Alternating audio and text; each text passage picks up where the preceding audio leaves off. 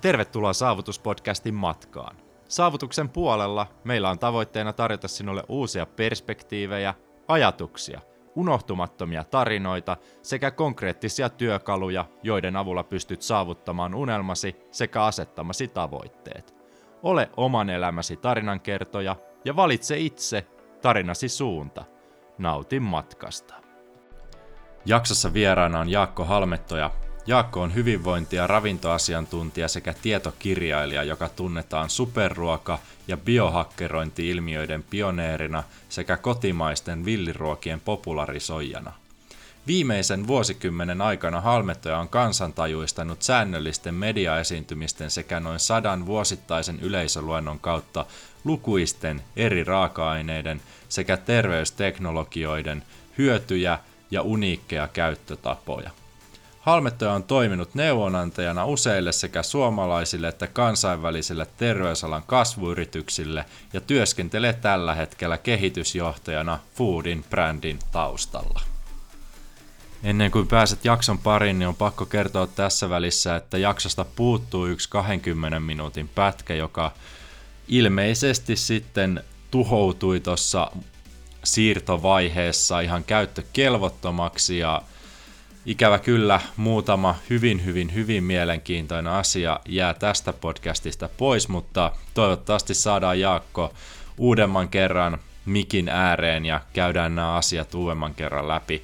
Siinä poistuneessa osassa puhuttiin muun muassa tulevaisuuden teknologiasta ja siitä, että kuinka me oikeasti saatetaan elää vaikkapa 500-vuotiaaksi, mutta ei me lähdetty tässä jaksossa mitään ennustamista tulevaisuuden suhteen tekemään. Joka tapauksessa nauti tästä mielenkiintoisesta jaksosta. Tervetuloa Saavutuspodcastiin, Jaakko. Kiitos, kiitos. Ai ai, seitsemän vuotta vanhaa hienoa puerteetä tuossa just maistelin, voit itsekin ottaa sopivassa välissä hörpyn siitä. Joo, kyllä mä ehdottomasti maistellaan pikkusen jäähtyä, mä en ole niin tottunut noin kuumaan juomaan vielä, että saat ehkä harjoitellut enemmän. Eikö kuumat juomat tuossa juttu? Ei, mä aina annan kahvinkin jäähtyä ja sitten muistaa vasta kylmän, ai niin että juodaan nyt tää pois, mutta en, en kuitenkaan kaada pois sitä, että kylmänäkin menee kahvit. Ehkä sä oot nyt niinku trendiharjalla nyt kuitenkin, jos miettii enkeä ja muuta, niin cold brew coffee ja kaikki. Niin. Ai tai, se on se tai, juttu. Tai sitten se on sun niinku kauneuden salaisuus, tämä kylmä kahvi tai Meinaatko? kylmät juomat. en ole kyllä ikinä miettinyt sitä tuolta näkökulmalta, nyt, mutta... Nyt sä et saa sitä pois enää. Nyt on pakko jäähdyttää sitten jatkossa. Mitä mestarille kuuluu? Sanoit, että olit kalareissulla tuossa. Joo, sanotaan, että just nyt niin, niin tota, sielu on kyllä hoidettu taas viime päivät. Ihmisen mielenterveydelle tekee hyvää käydä ulkoilemassa kunnolla. Ja tota, se on kuitenkin ollut semmoinen pikku kole keli, siellä oli vähän vaparenkaat jäässä vielä viime päivät, mutta tota, semmoinen viisi päivää tuolla jumpattiin menemään yhden hyvän ystävän kanssa vähän Keski-Suomessa ja ah, se tekee kyllä hyvää. Siis koko päivä kalassa ja siellä alkaa vähän hyönteiset kuoriutumaan, niin niiden perässä sitten perhokalastushommia ja sitten totta kai siihen kylkeen niin vähän laavuilla tähtien kattelua ja nuotion pitämistä ja näin, niin se tekee hyvää ihmiselle. Ai että, kuulostaa ihan järjettömän hyvältä. Onko tämä nyt sitten se oikea aika aloittaa perhokadastus vuodessa vai? Joo, sanotaan maaliskuun loppu, huhtikuun alku hankikorri tai sum, sumukorento tota, kuoriutuu ja silloin tota, tota, asiaan kovasti vihkiytyneet nimimerkillä tunnistan itseni, niin paukkii tuonne koskille sen perässä, mutta tota, tämä on ehkä ihan hyvä ajoitus nytkin, kun koronan vuoksi että kalenterissa on aika paljon tilaa, niin, niin tota, itselle se täyttyy aika nopeasti kalastushommilla. Ja toi täyttää kaikki kansallisvelvollisuudet, kun on yksin tuolla metsässä kyllä, pois kyllä. kaikkien näkyvistä. Joo, niitä ei ollut vielä suljettu, suljettu siellä, niin, niin tota, ihan hyvää, hyvää teki käydä vähän resetoimassa. Varmasti en epäile yhtään, tekisi varmasti itsellekin hyvää, mutta en, en itse pakko myöntää mikään hyvä kalamies ole. Niin mutta sä olit jossain saaristossa kanssa. Joo, kyllä. Itse asiassa eilen tulin Turun saaristosta, mutta siellä ei kyllä kalasteltu. Pääsitkö pulahtamaan? kävin, kävin meressä. Ja on, on käynyt tässä pitkin, pitkin talvea, syksyä ihan avannossakin uimassa. Et tykkään kyllä tosi paljon. Ei ollut kovin kylmät vedet enää. Tuolla oli kyllä ihan maailmanluokan, kun oli semmoinen virtapaikka ja näin poispäin, niin mietin just, että vitsi sekin siis nimimerkillä syyskuusta varmaan 5-6 kertaa viikkoa ja vitsi avantouin ja SM-kisat ja da, da, da ja isosti tota hommaa, mutta nyt oli niinku varmaan kylmimmän tuntuiset vedet, mitä oli, kun semmoinen virtapaikka ja sitten semmoinen niinku tuulisen kylmän kolea. Niin siinäkin on niinku hyvin erilaisia kylmiä, mutta tota, fiilistelin sitä, että semmoinen niinku metallisen kylmä sessio oli, niin se on kyllä oma juttuunsa myös. Voin uskoa ton, että se vaihtuu oikeasti tosi nopeeseen tahtiin jossain virrassa se vesi, niin ei sinne nyt hirveästi kerkeä tottua. Ai, ai, nautiskelen tästä. Jep, ja mä muistan, oltiin tätä alkuvuodesta, oltiin tätä tota viime kauden kanssa Islannissa ja oltiin poikaan kanssa no, Tomin Kokkoa ja Kempen Mikkoa ja muita sankareita. Tästä on varmaan joku viisi vuotta sitten oltiin Islannin reissulla ja silloin oli kaikki Wim Hof-jutut ja muut jotenkin pinnalla ja hirveällä alfa-meiningillä mesottiin siellä semmoisen Nauhoitsviikin tota, kärjessä siinä merenrannassa ja niin kovana äijänä siellä jossain tota, uimassa. Ja sitten katsotaan sellainen olan yli, niin sieltä tulee joku neljä mammaa, semmoinen varmaan niin kuin valehtelematta puoli kilometriä kilometri, semmoinen uintilenkki sieltä ulapalta. Se me ollaan sellainen vaan, että jahas, leveleitä. Se oli semmoinen muistutus kanssa, mutta, mutta joo, tuommoinen niin vaikka merivesi, napakka tuuli, vähän, vähän virtaavan. Se on myös erilainen juttu kuin se kevät auringon lämmittävä mukava lampi jossain mökin rannassa, mutta se oli hyvä muistutus. Palautti pojat maan pinnalle. Kyllä. Tässä on vielä vähän tekemistä. Yep. Voitaisiin itse asiassa hypätä, hypätä tälle aasinsillan kautta tähän itse, itse aiheeseen ja sitten pikkusen hypitään tarinasta toiseen todennäköisesti, mutta varmasti niin kuin moni tuntee sut biohakkeroinnista – erityisen hyvin. Ja mua kiinnostaa myös aihe todella todella paljon, en ehkä itse voi itseäni biohakkeriksi vielä niin kuin merkitä, mutta aihe kiinnostaa. Ja miten sä oot päätynyt tähän tämän skenen pariin, kuinka monta tai kuinka uusi tämä titteli tai tämä nimi koko asialle on, että miten, miten sä esimerkiksi itse biohakkeroinnin suomentaisit tai selittäisit, jos kuvitellaan, että kukaan, joku ei ole kuullut aiheesta ollenkaan ikinä? No, hyvä, hyvä kysymys, ja mä edelleen niin kuin tänäkin vuonna ollut tosi monta presentaatio, missä joku juontaja sitten esittelee biohakkeri Jaakko, sitten mä oon itse vähän että ei saakeli.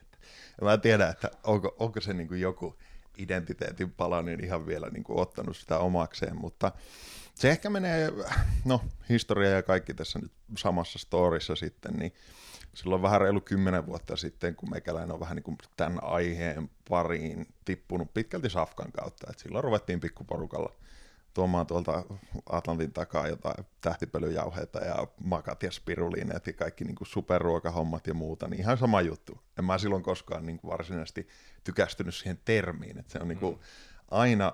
Äh, sanojen ja voisiko sanoa memetiikan äärellä, että miten eri meemit saa ihmisten huomioon ja, ja vähän niin kuin harrastaa seksiä jossain sellaisessa niin kuin sanojen maailmassa, niin se on ollut pitkään itselle aina sillä että osalle ihmistä termit allergisoi, oli sitten superfoodit tai biohakkerointi tai joku tällainen. Mm. Mutta se tausta-ajatus on tietysti myös vähän saada huomioon ja brändätä niitä ilmiöitä ja näin, mutta että kyllä biohakkerointi aika vahvasti itselle ainakin edustaa vaan sitä sellaista niin kuin kiinnost- syvää kiinnostusta siihen niin kuin oman terveyden hakkerointiin, joka on myös vähän konnotaatio on pikkusen sellainen negatiivinen monelle, mikä on just se haaste siinä, että mm. jos sitä katsoo tarkemmin sanana, niin se loppujen lopuksi on nimenomaan syvää kiinnostusta johonkin systeemiin tai rakenteeseen, oli se sitten vaikka meidän biologia.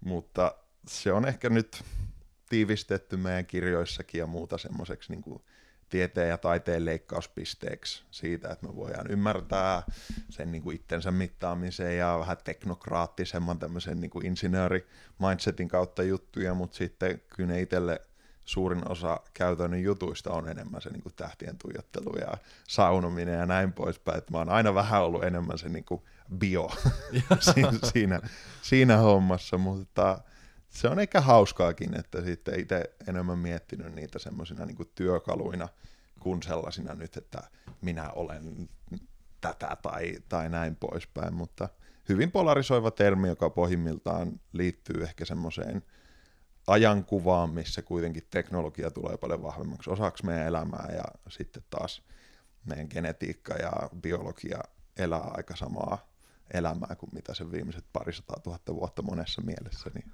noitten ymmärrystä.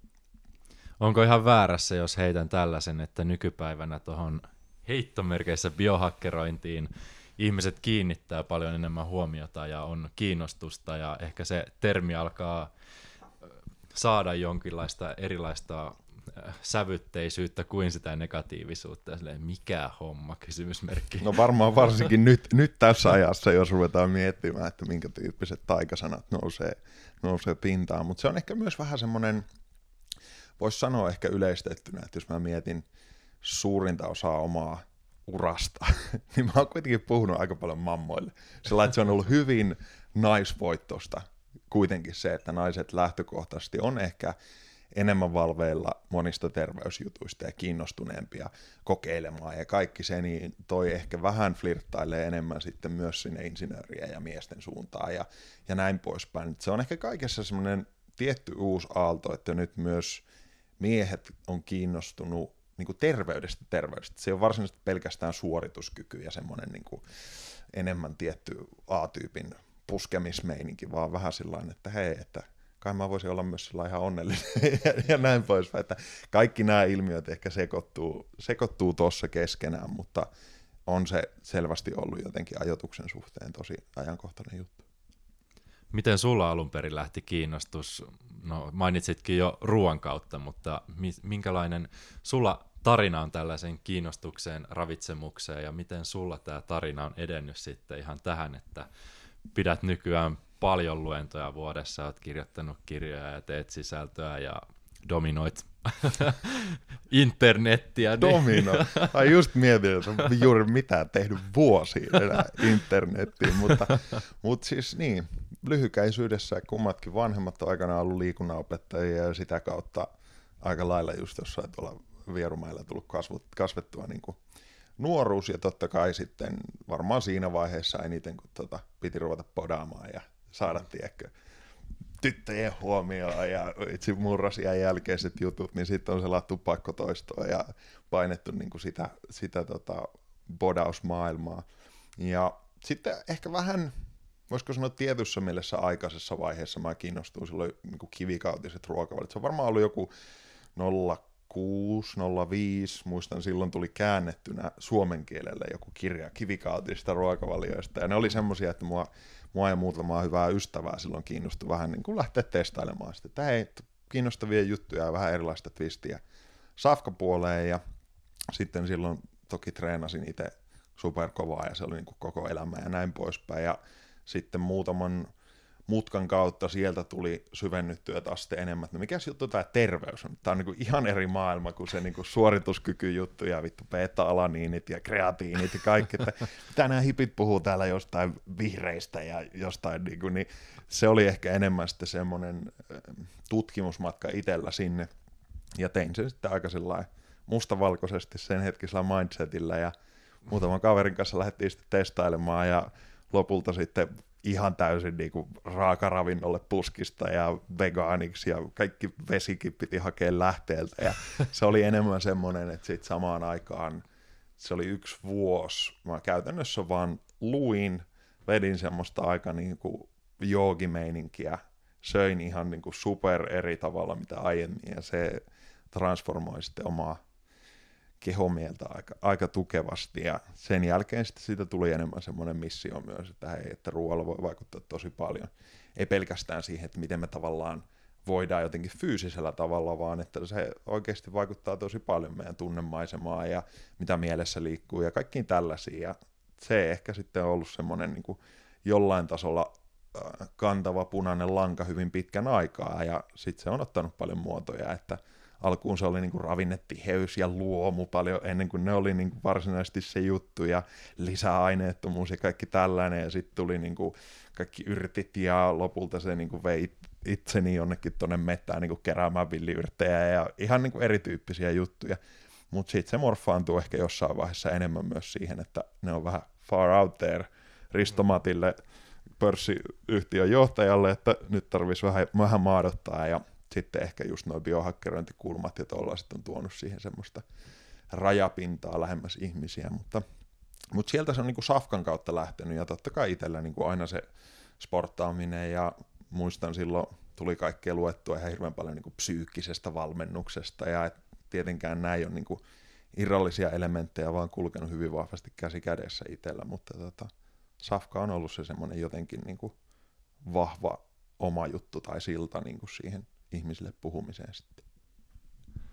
Ja edelleen kiinnostaa ilmeisesti samaan, samaan verran vähintäänkin, mitä silloin. No joo, ja kyllä totta kai rehellisyyden nimissä täytyy sanoa, että välillä tulee niitä jaksoja, että niin kuin kiinnostaa huomattavan vähän suhteessa siihen, mitä, mitä välillä, mutta se on mun mielestä niin kuin kiinnostavin merkki, jos miettii, että mitkä on sellaisia juttuja, mihin sä aina uudestaan ja uudestaan palaat semmoisen niin uteliaisuuden ja innostuksen kautta. Ja se oikeastaan lähti itsellä just siitä, mulla oli silloin opiskelupaikka ja tavallaan olisi ollut silloin parikymppisenä se niin kuin tietty polku aika valmiina. Sitten mä olin sillä muutama hyvä keskustelu vähän vanhemman tieteenharjoittajan kanssa, joilla oli elämästä jo vähän kokemusta. Ja sitten semmoinen niin napakka, että no jos sä saisit niin kuin käsikirjoittaa semmoisen päivän, mikä olisi sun näköinen ja ihan mitä sä haluaisit tehdä ja muuta, niin sitten se oli semmoinen tietty syksy, milloin mä vietin aika paljon aikaa sen kanssa, että mitkä jutut mua niin kuin oikeasti kiinnostaa. Ja sitten nimenomaan avasi sen portin sille, että niin, että mä saan ruveta opiskelemaan näitä ilman kenenkään lupaa ja, ja näin poispäin. Ja se oli nimenomaan semmoinen vuosi. Mä laskin silloin, mä luin yli sata kirjaa sen vuoden aikana. Mä en tehnyt mitään muuta käytännössä, kun oli himassa, kävi pääkirjasto Metsosta. Kaikki oli niin kuin maailman mielenkiintoisinta, kun ekaa kertaa olikin semmoinen, että mä saan jotenkin itse ohjautuvasti luoda sen niin kuin lukujärjestyksen ja näin poispäin. Ja siellä totta kai itselle se on aina ollut se, että miksi mennä merta edemmäs kalaan, että tämä koko meidän systeemi on jo niin maaginen ja mieletön, että kyllä mua kiinnostaa ymmärtää tätä hyvin syvästi. Ja sitten se aina välillä menee kauemmas ja muut jutut kiinnostaa, mutta aina se palaa siihen kuitenkin, että Safka on aika intiimi osa ihmisyyttä ja se kiinnostaa kyllä edelleen. Niin, ja päivittäin joutuu sen kanssa, niin. heittomerkeissä joutuu olemaan tekemisissä. Hmm.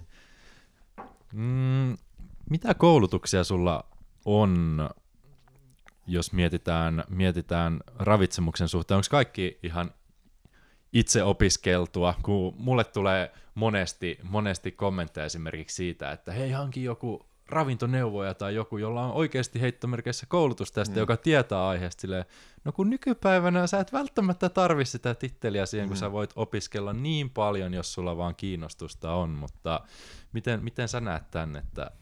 Se ehkä muuttuu. Itellä oli varsinkin silloin alkuun totta kai reilu parikymppinen jäbä ja sillain, että millä sä tulet tänne huutelemaan jotain, ja silloin se oli ehkä enemmän, että se joku kredibiliteetti linkitty itsellä just, varmaan niin kuin vähän sullakin, että sitten se sporttauspuoli on vahva, silloin tein niin kuin just personal trainerihommia ja se oli enemmän linkissä siihen, että, että sit puhuu enemmän niin kuin nuorille ja mitä mä oon aina tehnytkin, että sit kun mä oon puhunut hyvinvoinnista enemmän kuin mistään niin kuin sairauksien hoidosta tai, tai sellaisesta, niin sitten se on vuosi vuodelta vähentynyt, että en mä nyt enää muista edes pitkään aikaan, että kukaan olisi missään yhteydessä varsinaisesti kysynyt siitä aiheesta, että mikä, mikä koulutus sulla on tai näin, mutta aika, aika lailla silloin alkuun se oli just sitä, että hei, että mites, mites mä niin jotenkin ansaitsen luvan puhua näistä, mutta enemmän se on aina ollut itselle sillä että mä opiskelen aiheita mielenkiinnolla ja sitten jaan, ja jos jotain kiinnostaa, niin sitten he ottaa yhteyttä tai näin, että mä oon koskaan mitään myyntityötä tehnyt siihen, että mä myyn jotain luentoja tai näin, vaan että jos jotain kiinnostaa, niin sitten mä tuun jakamaan ja näin, mutta ei, totta kai nyt siis vuosien varrella on kaikenlaisia koulutuksia ja näin tullut käytyä, mutta ei mitään niin kuin formaalia, formaalia taustaa tai, tai sellaista, että varmaan jotain avoimen yliopiston ravitsemuksen kursseja joskus kahlasi ja sitten oli vähän sellainen, että no, kyllä nämä on aika lailla tullut jo kahlattua niin kuin kirjallisuudesta, mutta se on totta kai muuttunut paljon. Kyllä mä muistan silloin joskus kymmenen vuotta sitten, se oli vielä erilainen asia ihmisille jotenkin miettiä, että sä oot voinut itsenäisesti internetistä oikeasti käydä läpi juttuja. Ja sitten tavallaan ei ollut vielä blogeja ja YouTubea samalla lailla, että sä olisit niin pystynyt laittamaan sitä materiaalia, jota ihmiset voi arvioida, että, että se on totta kai muuttunut, mutta ehkä itse asiassa teema, mitä nyt kun mainitsit, niin en ole pitkään aikaa edes miettinyt sillä varsinaisesti, mutta en ole käynyt kouluja. Sä oot päässyt sen, sen yli, mutta mä oon, mä oon vielä siinä iässä ainakin, että hirveästi Joo. tulee sitä, että mitä, mikä sun koulutus on, mitä, mitä sa, miten sulla on tähän mitään sanomista tai niin. perustele. Enkin, ja siis ehkä se just perustelu onkin se, että sitten vaan, että mä jaan näitä ja sulla voi olla sun mielipide ja näin, mutta että enemmän se mun mielestä on niissä aiheissa enemmän painavaa, että jos sä oikeasti niin kuin teet jotain hoitotyötä tai sellaista, että niin pitkään kun sä kannustat ihmisiä niin kuin, vitsi, saunomaan ja syömään marjoja, niin on vähän sellainen, että come on nyt Juha Matti, että niin kuin, ota itseäsi niskasta kiinni. Jos me nyt ei kuitenkaan ihan lähetä sitä tulevaisuutta vielä ennustamaan tässä tänä vuonna sen enempää, mutta jos mietitään yksilötasolla tämmöisiä uudenlaisia terveellisiä valintoja esimerkiksi, niin mitä, mitä sä lähtisit neuvomaan, että jos halutaan löytää omaan arkeen tai ravitsemukseen, voidaan puhua, pysyä siinä ravitsemuksessa, että mistä niin kuin lähtisit rakentamaan, että nyt, nyt tulee ajatus, että hei mä haluaisin tehdä jotain toisella tavalla, niin on, onko sulla siihen jotain sellaista selkeää, selkeää rakennetta, mistä lähtee ensisijaisesti lähestymään? Joo, ja toi on ehkä sellainen, mikä on itselle ollut hauskakin sitten, että huomattavan pitkän aikaa, tai ehkä yksi tämmöinen niin pieni tangentin kautta mainostavalta takaisin tähän punaiseen lankaan, niin, niin tota, silloin joskus hyvin pitkä aika sitten just tein jonkun biomedin kanssa yhteistyötä ja heillä on sitten myös nämä antioksidanttiklinikat ja muut niin synkassa sen yrityksen kautta. Ja sitten pääsi tekemään niin just tosi laajoja verikokeita ja näin poispäin, vähän sellainen vaivihkaa ja silloin se tavallaan itsensä mittaaminen myös kiinnosti itse, että okei, että nyt jos mä teen tämmöisiä muutoksia ruokavaliossa, niin voinko mä niin katsoa oman intervention, että ennen ja jälkeen tyyppisesti. Ja sitten kun noita on totta kai vuosien varrella tullut tehtyä aika paljon, hyvin erityyppisten sektoreiden kanssa ja sitten omien käsien läpi, kun menee joka hemmetin planktonin jauhe, mikä tuolla nyt vaan on saatavilla, niin se on ollut ihan kiinnostavaa vähän niin kuin katsoa, että mikä kaikki siitä valtavasta vauraudesta ja datamassasta ja mahdollisuuksista, mitä meillä on, niin nyt sitten kestää tavallaan päivänvaloa. Ja kiinnostavaa on ollut huomata, että mikä nyt totta kai käy järkeen, että jos sun biologia on nimenomaan sen parisataa tuhatta vuotta kehittänyt aika kompleksisia järjestelmiä suhteessa sun ympäristöön, joka on kuitenkin ollut myös aika erilainen kuin se, että me ollaan tällä kuution sisällä nyt niin kuin sisätiloissa ja näin poispäin niin itsellä on koko ajan vaan korostunut sellaiset tosi ähm, metamuuttujat, niin kuin just lämpötilan vaihtelut, sauna, avanto, totta kai unijutut, valon vaikutukset, kaikki nämä on ehkä semmoiset, mihin se huomio on vaan mennyt enemmän ja enemmän, mitä tulee tavallaan fyysisen tason jutuista. Ja sitten niin kuin sanoin, niin totta kai kaikki sosiaaliset jutut ja näin. Mutta sitten kun mennään safkaan, niin se on aika semmoinen, mun ehkä jonkinlainen ydinjuttu on ollut puhua monipuolisuudesta sillain oikeasti monipuolisella tasolla. Et meillä on erilaisia elämän muotoja, mitä me voidaan käyttää meidän ruokavaliossa. Ja nyt me ollaan aika pitkään puhuttu käytännössä aika suppeasti vaan siitä, että no okei, minkä verran eläinkunnan proteiinia ja kasviksia ja näin poispäin. Ja sitten just jos mä katson, niin tuolla on noita meikäläisen hämmentäviä sieniä viljelyssä ja sitten totta kai bakteerit on nyt tullut pinnalle vahvasti, että siellä on niin probiootit ja kaikki suolistojutut ja näin poispäin, hyönteiset, entomofagia, kaikki nämä on vähän tullut pinnalle ja että se on ollut ehkä enemmän itselle semmoinen, että pyrkinyt haastamaan ajattelua siinä, että, että mikä se on se oikeasti laajuus, mistä me lähdetään jotenkin miettimään valintoja ja mikä siellä sitten on, on olennaista, niin toi on ehkä, jos tiivistää, niin taas sillä, että jokainen tämmöinen niin diettikoulukunta opettaa vähän niin kuin semmoista syventymistä tiettyyn aspekteihin. Et jos mä mietin, että mitä mä opin silloin, kun mä kiinnostuin jostain kivikautista ruokavalista, niin okei, niin joo, ja täällä on näitä sisäelimiä, ja voisi keittää luulientä, ja okei, tässä lihan laadussa on niin kuin isoja juttuja, ja da. Sitten taas jossain raakaruokapiireissä, niin joo joo, että tällään kannattaa prosessoida, ja liottaa nämä pähkinät, ja idättämissä tapahtuu sitä, ja nämä vitsi vihermehut kova juttu, ja ne, jokaisessa, ja sitten sä meet johonkin makrobiotiikkaan, ja viideltä iltapäivällä sun maksan sykliä, niin et, et jokaisessa niissä on tiettyjä totuuksia. Ja sitten se haaste onkin, että sit kun ihmiset yleensä ihastuu johonkin yhteen, mm. ja sitten sä otat sen, että tämä on nyt faktaa totuudesta, ja tällä mennään hamaan totuuteen asti, niin sitten sä jossain vaiheessa joku saa, niin, mutta tässä on myös tämäkin kulma ja näin. Niin ehkä kaiken ton rallin jälkeen mä itse tiivistän kuitenkin Safkasta ne tietyt samat jutut, että mä huudatan edelleen, että mm. joo, syökää aika paljon marjoja, että se olisi niinku aika kova juttu. Ja ihan sama vaikka kuinka ketogeenistä ja hiilarit pannassa ja näin, mutta marjoja voisi syödä enemmän. Siellä on, siellä on aika kovia juttuja. Toinen on niinku vihreät. Että noi on niinku ehkä kaksi, sanotaan marjat, vihreät, hapatteet. Semmoisia just, jos mä mietin, että mitä mä oon toistanut ihan niinku kyllästymiseen asti. Just sen takia, että jos miettii, että mitkä on sellaisia, mitkä on kulkenut mukana riippumatta, miten kaikki trendit ja muut elää siinä ympärillä.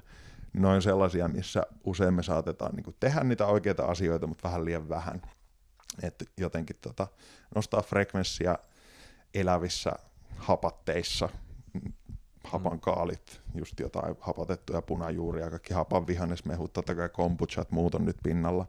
Kaikki tämä sitten just marjoissa se, että se nyt ei välttämättä ole ehkä ihan terapeuttisi annos laittaa siihen rahkan päälle se lusikallinen musta herukoita, mutta sitten kun sä alat blastaamaan sen 200 grammaa jonnekin tuonne smoothien joukkoon, niin sitten sä alat vähän huomata, että okei, että täällä on itse asiassa ihan kiinnostavaa kemiaa, joka, joka vaikuttaa meidän elimistöön. Ja sitten ne vihreät on totta kai semmoinen, jos miettii taas ihan kehityshistoriaa, että kuinka hemmetin paljon sä oot niin syönyt vihreitä läpi historian ja kuinka erityyppistä ja näin, niin se niin kuin läpinäkyvä jäävuorisalaatti nyt ei välttämättä ole ihan niin kuin se kuitenkaan, mistä me tyydytetään tietyn tyyppistä ulottuvuutta siihen, niin noin on sellaisia, ja sitten se keskustelu menee enemmän siihen, että no, mistä proteiini lähtee sitten ja minkä verran ja mitä ruokavaliomalleja siihen haluaa päälle liimata ja näin poispäin, mutta Noiden lisäksi niin kyllä mä oon huudattanut noita sieniä aika paljon just senkin takia, että nyt sitten kun tulee joku tämmöinen aika, missä meidän immunijärjestelmää haastetaan paljon, niin sitten mä oon aina puhunut sitä, että jos sä enemmän vietät aikaa tuolla luonnossa ja mietit sitä, että minkä takia ne kasvit vaikka tuottaa jotain kemiaa, minkä takia se sieni tuottaa jotain kemiaa eri osiinsa, niin jotkut tällaiset sienet, jotka on taas sitten organismeja, jotka on ollut täällä vielä paljon pidempään kuin vaikka kasvit ja näin poispäin, niin ne on aika älykkäitä kemistejä ja ne tuottaa huomattavan paljon, varsinkin meidän immunijärjestelmää ajatellen tärkeitä yhdisteitä. Nyt jos sulla on se niin kuin, kaksi kertaa vuodessa, kun sä syöt sitä jotain kantarellimuhennosta, niin sä missaat koko ton niin kuin eliökunnan tavallaan älykkyyden ja se, että minkälaisia äh, signalointireittejä sillä olisi niin kuin annettavana sun elimistölle, niin toi on ehkä yksi semmoisia käytännöllisimpiä juttuja ottaa haltuun siinä, missä taas jotkut ne hyönteiset ja muut voi olla vähän sillä, että no hunaja, niin se nyt menee, mutta, mutta että toi on ehkä iso semmoinen ruokarasismin vastainen missio, mitä mä oon sitten kanssa puskenut eteenpäin, että hemmetti, laittakaa se niin pakuri keittymään ja ottakaa se niin joku reishi-tinktura haltuun ja näin poispäin, koska ne on ainakin itselle antanut, antanut tosi paljon ja sitten muuttanut sitä, että kun tuolla luonnossa menee, niin kattelee kanssa sitä ekosysteemiä vähän eri silmin, mutta tota, siinä ehkä jotain fundamentaaleja nyt. Varmasti todella monelle silleen täysin tuntematon vielä toi pakuri, vaikka Kyllä. sekin on nostanut päätään tässä viime aikoina. Joo, joo. Ja sitten taas semmoinen, niin kuin, että se on itselle hassua, kun noi oli siinä niin kuin oman tietyn hippäilyvaiheen piikissä niin, niin, kuin niin kaukana mistään, että just se, että Juha-Matti niin kuin on inkivääri miltä se näyttää, että ne on niin, niin kaukana, niin sitten se, että kuitenkin noista on tullut jossain määrin edes mainstreamia tai sellaista, että, että ihmiset alkaa hiffata, että niin, että tuolla on muitakin kuin vaan tavallaan ruokasieniä, mitä voisi hyödyntää ja näin, niin, niin ne on sellaisia, missä me mennään taas enemmän sitä oikeaa monipuolisuutta kohti ja sillä jotenkin nähdään, että paljonko meillä on vaihtoehtoja ja mahdollisuuksia ja näin, mutta tota, se on ehkä itsellä muuttunut, että mä oon aika vähän pitkään aikaa enää huudattanut sillä, että näin tulisi tehdä, vaan mm. enemmän just miettinyt sitä, että okei, okay, esittelee vaihtoehtoja ja sitten pyrkii puhumaan siitä niin kuin ajattelutavasta ravitsemuksen suhteen, mikä on monelle sellainen, että no anna se niinku ruokapäiväkirja, että montako milligrammaa näin, ja sitten mä oon sillä, että niinku, ei, vitsi, ei pysty itse niinku samalla lailla, että se ei ole niinku mun juttu tai rooli tai näin poispäin, vaan enemmän, enemmän puhua siitä niin kuin suhteesta tai ajattelutavasta Safkan suuntaan, mutta hmm. sellaista. Et se ei ole minkään tietyn tietyn ruokavalion takana sen suhteen. No joo, ei. Se on ehkä just, että se, se oppiläksy tuli jo muutaman kerran, kerran tuossa koettua, että sit kun katsoo jotain juttua, että vitsi, nyt on niinku, tää on hyvä uskomusjärjestelmä, ja sitten joku, psh, niin kuin mä muistan oikeasti silloin joskus, varmaan ollut joku, no tasa, aika lailla tasan kymmenen vuotta sitten, mä olin Perun Amazonaksella Las Piedras-joen niin kuin ihan keskellä ei mitään. Ja sitten just painannut niin kuin vegaanipäissä ja sellainen, että meikä on vähän moraalihierarkiassa nyt korkeammalla ja näin. Ja mm. sitten sellainen tota, shamaani, joka oli varmaan se joku 10 000 sessioa ayahuaskaa painannut siellä ja huppula auki kosmokseen ja sillä, että silmistä näkyy semmoista tietyn tyyppistä ymmärrystä tästä maailmanmenosta. Ja sitten se on pöydän toisella puolella ja vetää sellaista niin kuin guinea jotain niin kuin marsua siinä poskeessa. Ja meikäläisen semmoinen joku ajatus siitä, että, että that is not spiritual, aika, aika nopeasti kuihtu kasaan ja näin, niin sitten sinne matkan varrelle on vaan mahtunut niin paljon sellaisia jotenkin ajatuksia siitä, että, että joku hyvin vahva uskomus tai, tai rakenne, mikä sulla on ollut, niin joku muuttuu ja haastaa sen vahvasti. Ja sitten sä innostut mm. ja kiinnostut siitä, niin sit se on enemmän niin kuin oikeasti auki edelleen. En mä tiedä. Emme, niin kuin, emme ihan hirveästi oikeasti vielä tiedetä safkasta, että se on tietynlaista todennäköisyyslaskentaa, että voin katsoa, että no näyttäisi kohtuu varmalta, että nämä väestöt tai nämä jutut on syönyt näin, ja sieltä voidaan poimia juttuja, mutta sen takia mä oon niin innoissaan nyt tästä tulevasta ajasta, että me pystytään tavallaan tekemään sitä läpinäkyvää. Mm. Että just sillä, että me, meillä ei ole ehkä kulttuurin puolesta sellaista raamia tai ymmärrystä siihen, että miksi me ehkä tehdään enää tiettyjä juttuja tai ei tehdä, mutta sitten kun sulla laitetaan niin vitsi, sensoreita kroppa täyteen, niin sä alat nähdä sillä, että Aa, että näin tämä itse asiassa vaikuttaa muuhun ja sitten me tehdään sitä meidän kulttuurin tavalla sellaista niin kuin kollektiivisempaa ymmärrystä. Joo, tulevaisuus on todella mielenkiintoinen käsite. Ehkä, ehkä ihmiset tuohon sienimaailmaan uppoutuu sitten, kun oikeasti saa sitä dataa. Ja itseäni ainakin henkilökohtaisesti kiinnostaa ihan älyttömän paljon ja olisin kyllä niin kuin valmis kaikki tekoälyt kokeilemaan, että jos se, vaan, jos se vaan oikeasti kertoo sulle, että hei, tämä ei vaan ole sulle hyvää ja hei, sun pitäisi ehkä kokeilla tota jotain muuta tähän kylkeen. Niin Jep. Nyt. Joo, ja siis just se, että jos mä nyt laitan vaikka nyt käytännöllisenä esimerkkinä jonkun reaaliaikaisen verensokerimittarin, ja sitten mä rupean syömään tuossa jotain riisiä, riisiä ja katsomaan, että piikkaako se mun verensokeria ja sitten laitan siihen vähän jotain kardiauhetta tai kanelia tai jotain tällaista klassista kromipitoista verensokeri tota, tasapainottajaa. Tai sitten mietin sitä, että mä hörppään jonkun tuollaisen pakurireissi uutoksen siihen pohjalle ja katon, että okei, että tämä itse tasaakin aika nätisti tämän. Niin se voi olla jollekin sellainen, että okei, toinen käytännöllinen juttu ja NO1 näyttää toimivan mulle. Mutta tavallaan se, että, että toi koko eri työkalujen ja välineiden merkityksellisyys tulee niin, niin kuin lähelle sitä sun omaa, omaa maastokarttaa, että mitä siinä tapahtuu, että sen jälkeen se tietynlainen ison väestökuvan kuvan tieteen tekeminen ja muukin muuttuu aika paljon, että, että se on kiinnostava katsoa, että elämme mielenkiintoisia aikoja.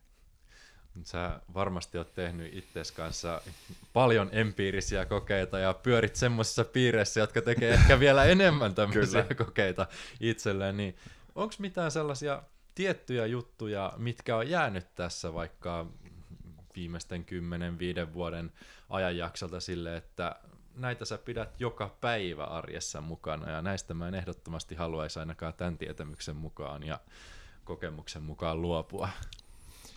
Joo. Ihan no, mitä tahansa. Niin. No sanotaan näin, että jos nyt ihan peilaa sellaista taas niin kuin isosta, isosta mittakaavasta, niin vuosi vuodelta enemmän ja enemmän korostunut ihmiset, kenen kanssa sä vietät aikaa. Se, että joku niin kuin luonnossa liikkuminen ei ole semmoinen, että on ihan kiva, jos mä välillä saan aikaa sille, vaan niin kuin, että niiden merkitys on korostunut aivan saakelisti. Että jotenkin se, että jos mä painan tuolla jossain metikössä, niin ei mun tarvi sinne kantaa mitään magnesium lisää mukana. Niin kuin, että tavallaan se, miten iso merkitys sillä ympäristöllä on koko meidän biologiaan, niin se on ihan järjettömän tärkeä. Ja se on niin kuin laittanut omia prioriteetteja tavallaan vuosivuodelta vielä enemmän sen kautta kondikseen, että luo elämää, missä sun tarvii tavallaan hakkeroida vähemmän jotenkin sellaista mikrotason hommaa. Et sit jos mä menen kaupunkeihin ja näin, niin se on nimenomaan sitä varten.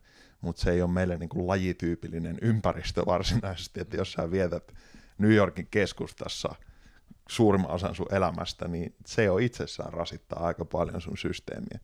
Mutta sitten kun tullaan tavallaan lähemmäs niin kuin muita asioita, niin esimerkiksi siis just saunominen, avantouinti, noitten roolia sellainen, että mä oon aika paljon valmis tekemään asioita sen eteen, että mä saan hoidettua. Et aiemmin se on ollut vähän sellainen, että no jos nyt hotellissa on sauna, niin niin väliä, mutta nyt se on sellainen, että se on niin kuin iso prioriteetti, minkä pohjalta mä katon paikkoja ja näin poispäin, koska sen vaikutus on tosi merkittävä siihen, että miten hermosto palautuu ja miten kaikki tavallaan synkkaa seuraavana päivän.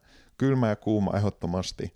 Um, no tietyt valoterapiat on sellainen, missä on jo sen verran pihviä takana, että, että kyllä niin kuin punavalojutut ja totta kai sitten munasilla auringossa tuolla säteilyä, säteilyä hyvässä määrin, niin niiden rooli on, on korostunut entisestään, että se ei ole vain joku D-vitamiini, mitä sinne tapahtuu, vaan tosi mm monialaisia ilmiöitä. Ja sitten totta kai niin itselle edelleen yksi sellainen tietyn tasoinen harrastus, mikä on jäänyt, jäänyt pitkäksi aikaa, niin on just toi niin kuin lähdevesi ja luonnonlähteillä käyminen ja sellainen, mikä on edelleen monelle niin kuin jotenkin tosi kaukasta ja niin kuin, että joo, Suomessa puhtaita juomavettä ja kaikki näin, mutta se on niin kuin itselle semmoinen oman tasoisensa kiitollisuusharjoitus myös aina ollut, että, että mikä etuoikeus se on, että sulla on niinku puhasta juomavettä ja näin, ja noin on sellaisia niinku käytännön meditaatioita ehkä itselle siihen, että ei ole se niinku kiitollisuuspäiväkirja niinkään, vaan se on se hetki, että sä käyt tekemässä jotain,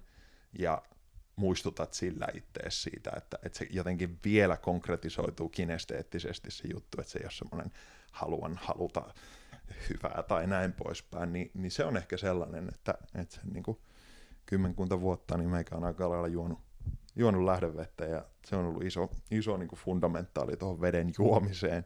Hmm. Sitten tota, mm, varmaan kaikissa noissa safkajutuissa, niin se on ehkä se, mitä mä tietyssä mielessä myös hullunkuristi mietin vähiten, koska sit se on niin, niin automatisoitu tai sillain, että ne asiat on tuossa ympärillä ja mä teen niitä juttuja aika sillain intuitiivisesti. Paastoaminen on, on ehdottomasti lisääntynyt nyt viime vuosina ää, tulleen tutkimuksen valossa, että nyt mä teen aika, aika tota, taas sillain jopa vähän suorittamiskeskeisemmin, niin, niin tota, kvartaaleittain vähän pidemmän paastosession ja sitten totta kai tulee tuollaista puolipäiväpaastoilumeininkiä tehtyä, mitä nyt on tehnyt vuosia ja vuosia, mutta, mutta ne on ehkä semmoiset, mitkä on vielä jotenkin korostunut.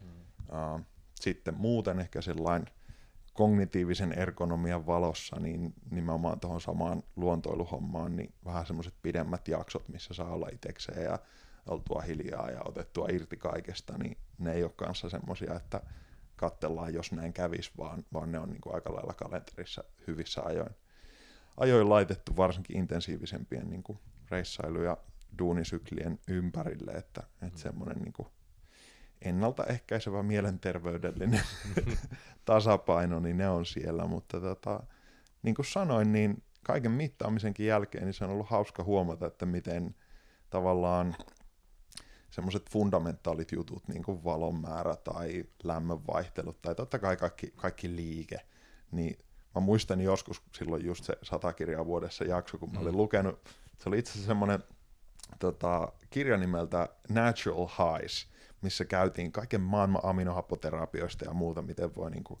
depressio ja eri niin kuin toimintaan vaikuttaa yksittäisillä ravinteilla ja aminohapoilla ja näin poispäin. Sitten mä sen jälkeen luin jonkun kirjan, niin kuin treenipuolen kirjan, missä oli sillä suurin piirtein just se, että no joo, tuossa sun niin kuin ravinnekirjassa, niin sä sait nostettua 22 prosenttia serotoniin tuotantoa tällä mikstuuralla. Sitten tuossa on sillä, että no joo, käyt pari kertaa vetämässä maasta, niin se on niin kuin 10x se. Niin se oli sellainen, että niin joo, että, että sä voit niinku hifistellä niillä jollain mustikan syönneillä, mm. mutta aika iso vaste on, jos sä käyt liikuttamassa sun kehoa, että, että se niinku asioiden priorisointi on tullut tommosiin tosi isoihin tota, tota, kategorioihin vähän niin kuin mutkan kautta, Ja sitten mä pidän sen niin kuin harrastelupuolen, mikä rooli ei olekaan se, että tämän merkitys on nyt varsinaisesti se, että mä saan tästä jostain yritistä sen niin kuin 84 prosenttia nyt tehoja, vaan se on mm. enemmän sellaista niin kuin harrastelupuhastelua myös.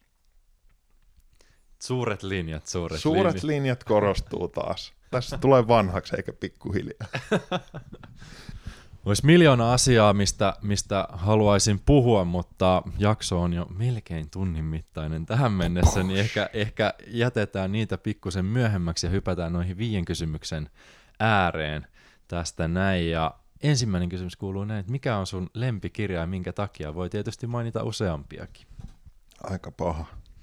Se on ehkä ollut just, että jos mä mietin nyt viime vuosia varsinkin, niin kirjoja on tullut itse asiassa luettua hyvin vähän. Ne on ollut melkein fiktio tai elämänkertoja tai jotain vähän erityyppistä sellaista reissuissa, että on kiva sitten olla paikallaan ja hammokissa tuossa yläkerrassa vähän lueskella, mutta tota, mä melkein varmaan sanoisin, että nyt viimeisin sellainen jotenkin siihen hetkeen merkityksellinen kirja on ollut tällaisen tota, Sadguru-nimisen intialaisen mystikon. Jaggi Vasudev, tämmöinen Inner Engineering, mikä oli tällainen niin kuin, äh, jooginäkökulman self-help-tyyppinen aika, aika tota, laajan mittakaavan juttu, mutta kolahti ehkä tähän hetkeen itselle myös sillain, sillain hyvin, että siinä oli aika isoilla linjoilla maala, maalailtu sellaista elämää syleilevää kamaa. Ja sitten tietysti niin kuin vuosien varrella, kun ne kirjat on yleensä sellaisia, että se on niin riippuvainen siitä kontekstista, mm. että mi, mikä sulle sillä hetkellä on tarpeellista tai merkityksellistä tai näin, niin sitten moni semmoinen kirja, mistä mulla on ollut joskus sellainen, että hei, tuossa on toi kirja sulle, tai kannattaa lukea tämä, niin nyt on vähän sellainen, blah. Kyllä. Et, et se, se on niinku myös se, että, että se ei, herätä ehkä ihan samanlaista tunnetta, mikä merkitys, niin kuin just jos mä mietin joskus jonkun alkemistin lukenut just semmoiseen hetkeen, kun sä oot itse ollut vähän niin kuin tyhjän päällä ja epävarma mm. ja kaikki, niin se on niin kuin kolissu niin satanolla. Mutta sitten nyt, kyllä mä taas joskus vuoden vaiheessa taisin lueskella sitä ihan lähuviksen, niin sitten on vähän sellainen, että no, ihan kiva story, mutta että mm. se on ehkä sellainen haaste kirjoissa, mutta, mutta se Inner Engineering on nyt semmoinen niin kuin viimeisin kirja, mikä on mielessä ja varmasti aika universaalia kamaa myös kelle tahansa, että sen sanoisin nyt. Ja hyviä YouTube-videoita löytyy Sadgurulta, jos ei ole tullut vastaan, niin aina saa, saa tota, vähän erinäköistä näkökulmaa Siinä myös on. moniin asioihin. Siinä on hieno ihminen, itsekin vähän seurailu. Ja toi, toi minkä nostit, toi tilanne liittyen kirjoihin, niin pakko sanoa myös, että ei itselläkään alkemisti niin kuin kolahtanut ollenkaan, vaikka kaikki on kehunut. Sillä, no joo, ihan kiva tarina, mutta joo. joo, joo. Ja ne menee ehkä vähän sillä just, no, tietyt teokset on totta kai sellaisia, että riippumatta mistä tilassa tai hetkessä luet, niin ne tavallaan pitäisikin kolahtaa, mutta sitten osaa just, jos miettii sitä tavallaan enemmän, voisiko sanoa, mielentason mekaniikkaa, mitä jotkut klassikko self-help-jutut on opettanut ja näin, niin nyt ne on sillä vähän, että ää, alkaa olla tietyllä lailla jo kohtuu selkeitä linjoja, mutta ne on hyviä niin kuin muistuttamaan, mutta että ehkä itsellä se semmoinen tietty kaipuu on sitten mennyt vähän, vähän enemmän myös sinne jonnekin niin kuin spirit-suuntaan ja sellaiseen, että, mm. että se pienenä murroksena pakko kysyä tähän vielä jatkokysymys ennen tuota toista, toista kysymystä, että onko sulla jotain sellaisia, meillä tulikin jo toi audiopuoli tossa, mutta sellaisia medioita tai podcasteja, mitä sä kulutat paljon? Varmaan aika, aika klassikot on noin kaikki hyvät keskusteluformaatit, Roganit, Ferrisit, London Realit, uh, Impact Theoryt, niissä on aika paljon sellaisia hahmoja, jotka itsellä usein on sitten Zoomi alla ja tykkää vähän niin kuin sen kautta just miettiä, että mitkä ne ydinteesit näillä tyypeillä on ja sitten mahdollisesti diipata syvemmälle sinne tuotantoon ja näin poispäin. Ja siitä on just paljon noita niin kuin Sadhguru-tyyppistä tai Adyashantia tai Psychedelic Saloon on yksi ihan klassikko, mistä löytyy hirveä määrä Terence McKennan äh, klassikkojuttuja tai Alan Wattsia tai, tai sellaista, mitkä on, on niin kuin sanotaan, että jos mä teen tuossa puutarhahommia tuossa takapihalla ja kuuntelen pari tuntia jotain sellaista kamaa, mikä ei ole niin todellakaan käynyt ihan arkitietoisuudessa mielessä, niin, niin ne on aika sellaista, missä just joku Alan Watts tai, tai McKenna on kyllä vuosien ta- varrella tarjonnut paljon, että, että ne on vähän erityyppisiä podcasteja, mutta haastisformaatit on sitten muuten,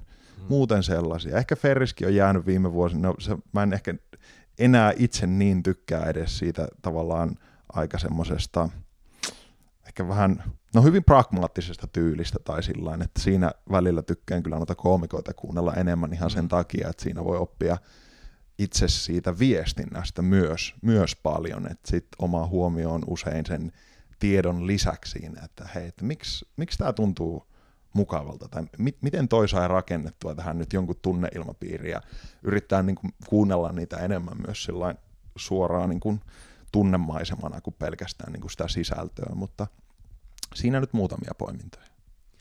Ja sitten toinen kysymys, lempi lifehack.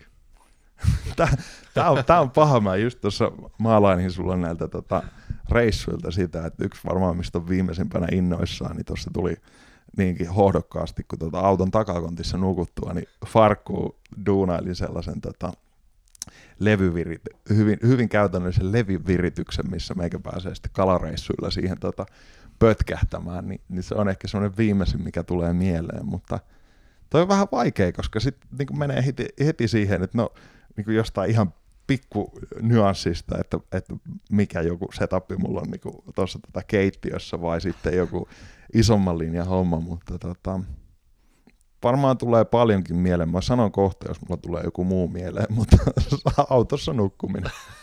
Se on tuonut vapautta omaa elämää nyt valtavasti. Todella hyvä. Voit titta siellä mallintaa omille kalareissuille.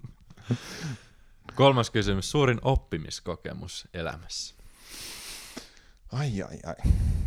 Mä itse asiassa just yksi päivä mietin, mietin sitä tuossa nuotiolla ystäväni kanssa jutellessa, että jos omaa elämää pitäisi kirjoittaa semmoisen niin draamankaaren valossa, niin mulla ei ole ollut mitään sellaista niin kuin, ei ole ollut mitään sellaisia pysäytyksiä tai varsinaisesti sellaisia, että joku tietty tapahtuma tai tapahtumasarja olisi itsessään saanut aikaan jonkun tosi, tosi tällaisen jutun. Että totta kai siellä on pienessä mittakaavassa valtava määrä sellaisia oivalluksia ja näin, mutta varmaan jos mä nyt mietin toi, mitä aiemmin vähän maalailinkin, niin se, että silloin parikymppisenä päätti vähän niin kuin ottaa sen vähemmän tallatun polun ja kaikki se niin kuin epävarmuus ja pelot ja, ja muuta, niin se opetti kuitenkin sitä jotenkin, että, että mieluummin laittaa tunnit sisään ja on onnellinen, kun niin kuin menee, menee johonkin suuntaan, koska se tuntuu turvalliselta, mutta ehkä se, se nousee niin kuin ekana mieleen, mutta muuten ei ole mitään sellaista yksinä, y, yksittäistä kulminaatiopistettä, mihin voisi jotenkin, niin kuin, että mm. tämä sai nyt aikaan valtavan muutoksen tai näin. Mm. Neljäs kysymys. Minkä neuvon antaisit 18-vuotiaalle itsellesi? Ai, ai, ai. Biletä vielä enemmän. ai sulla oli sellainen vaihe. Ei vaan, siis se oli itse asiassa, no juurikin ollaan käyty, käyty tota, tamppaamassa kyllä joskus Tampereen yössä ihan, ihan niin kuin viikkoa, viikkoa myöten aika tukevasti, mutta tota, toi on ehkä sellainen, mikä on myös vähän vaikea ajatella – senkin takia, että mä ainakin itse voi jälkeenpäin katsoa, että kuinka tarpeellisia tietyt vaiheet oli itselle, mitä voisi niin jälkiviisaana. No mutta oli sitten voinut mennä, no sitten se että no en tiedä, olisiko se muoto sitten opettanut samoja juttuja, mutta varmaan sellainen, että miettii suhdetta sellaiseen kiireeseen, että ainakin itse koen, että silloin 18 kesäisenä, kun kaikki on ollut jotenkin – niin kuin auki ja sitä virtaa niin kuin asioiden tekemiseen ollut niin, kuin niin loputtomasti, niin sitten, että siinä, jos joku olisi osannut antaa myös pikkusen sellaista sopivaa käsijarrua siihen, että, että mietitäänkö näitä juttuja vähän, vähän sellainen niin kuin pidemmällä aikajänteellä, niin sellainen niin kuin suhde sen tarpeen nopeuteen, millä, millä asioita haluaa jotenkin saavuttaa tai näin, niin se on, se on ehkä ainut sellainen, mitä mä jotenkin on jälkeenpäin miettinyt, että ja nimenomaan niin kuin sanoin, niin vähän myös sillä, että en mä tiedä, olisiko se ollut hyvä, koska sitten mä tiedän, että ne oli tarpeellisia itselle, itselle sählätä ja tehdä tiettyjä juttuja vauhilla ja näin, mutta, mutta se on ainakin niin kuin muuttanut omaa suhdetta elämään paljon, että semmoinen tietty kiire on vähän hävinnyt siitä, että tarviiko tämä nyt saada huomiseksi valmiiksi vai onko, onko olennaisempaa se, että mä otan tässä hetkessä vähän tarkemmalla zoomilla se, että olisiko tänään jo kiva, jos olisi hyvä mieli. Mm. Ja viimeinen, viimeinen kysymys. Minkä unelman aiot saavuttaa lähitulevaisuudessa? Oho, unelma. Unelma torttu. Tota, on, se varmaan jo, saat äkkiä. Joo, joskus on miettinyt, miettinyt kanssa suhdetta tavallaan termiin unelma, mutta varmaan nyt oli pikkusen siirtyy ehkä aikataulussa, mutta yksi semmoinen, mikä oli, oli pitkään vähän tämmöisellä niin bucket list-tyyppisellä listalla, niin oli mennä etsimään Cordyceps-nimistä sientä Butanin vuoristosta, mikä tuli muutaman todella hämmentävän mutkan kautta jonkun tota, tota, YK-delegaation tiimoilta nyt meikän, meikän työpöydälle, niin, niin se voi olla, että se, se toteutuu tuossa vielä syksyä kohti, niin se on varmaan semmoinen, mikä itse laittaisi siihen niin kuin mielen lokeroon unelmat, mikä ei varsinaisesti ole itselle ehkä semmoinen, että ne mitkä on niin kuin tavoitteita tai semmoisia, niin sitten niin piirretään se kartta ja näin, mutta sitten unelmat on ehkä vähän semmoisia, mitkä ne on jossain tuolla, mutta niitä ei välttämättä edes haluakaan ihan sillain, mm. Niin kuin, että lähteä suorittamaan tai saavuttamaan niitä. Et se on vähän eri kategoria itsellä, unelmat ja sitten tavoitteet, koska suuri osa asioista, mitkä on kiinnostavia, niin se on sillä, että no tehdään. Mm. Mutta toi oli semmoinen niinku unelmakategoria juttu itselle. Joo, se on ihan totta, että unelma ja tavoite on eri asioita. Joo. Mistä sut voi Jaakko löytää, jos haluaa laittaa viestiä? No täällä kangas. Ei vaan tota, jaakkohalmettaja.com löytyy totta kai käyntikorttimalliset setit ja, ja linkit joka paikkaan, mutta sosiaalisessa mediassa niin Jaakko Halmettaja nimellä. Varmaan Insta, Instastoreja mä postailen aina jonkun päivän välein, välein sinne, mutta tota, se on ehkä semmoinen, missä on tietyssä mielessä aktiivisin, mutta tota, some Jaakko Halmettaja ja jaakkohalmettaja.com. Sieltä löytyy. Kiitos paljon haastattelusta ja toivottavasti saat ton pihan kukoistamaan nyt. Mä voin laittaa sulle kuvaa, kuvaa kyllä kesällä, mutta kiitos paljon Aaro, tämä oli hauska, hauska setti. Tarinan loppuun vielä. Haluan kiittää sinua yhteisestä matkasta. Kiitos siitä, että lähdit mukaan tähän seikkailuun. Toivon näkeväni sinut mukana myös seuraavassa luvussa. Mikäli pidät Saavutuspodcastin tarjoamista tarinoista, pyydän, että käyt antamassa podcastille palautetta käyttämälläsi alustalla, josta podcasteja kuuntelet, esimerkiksi Apple-podcastien puolella.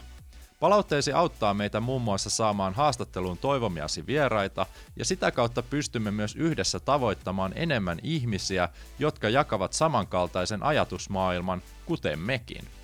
Muistutuksena myös se, että kaiken saavutuspodcastiin liittyvän löydät osoitteesta aarohuttunen.com. Sivustolta löydät myös paljon muita, mielenkiintoisia ja unohtumattomia tarinoita sekä arvokasta sisältöä. Astu mukaan tarinoiden maailmaan. Palataan taas pian uusien tarinoiden parissa. Sillä välin valitse itse tarinasi suunta ja onnea seikkailuihisi.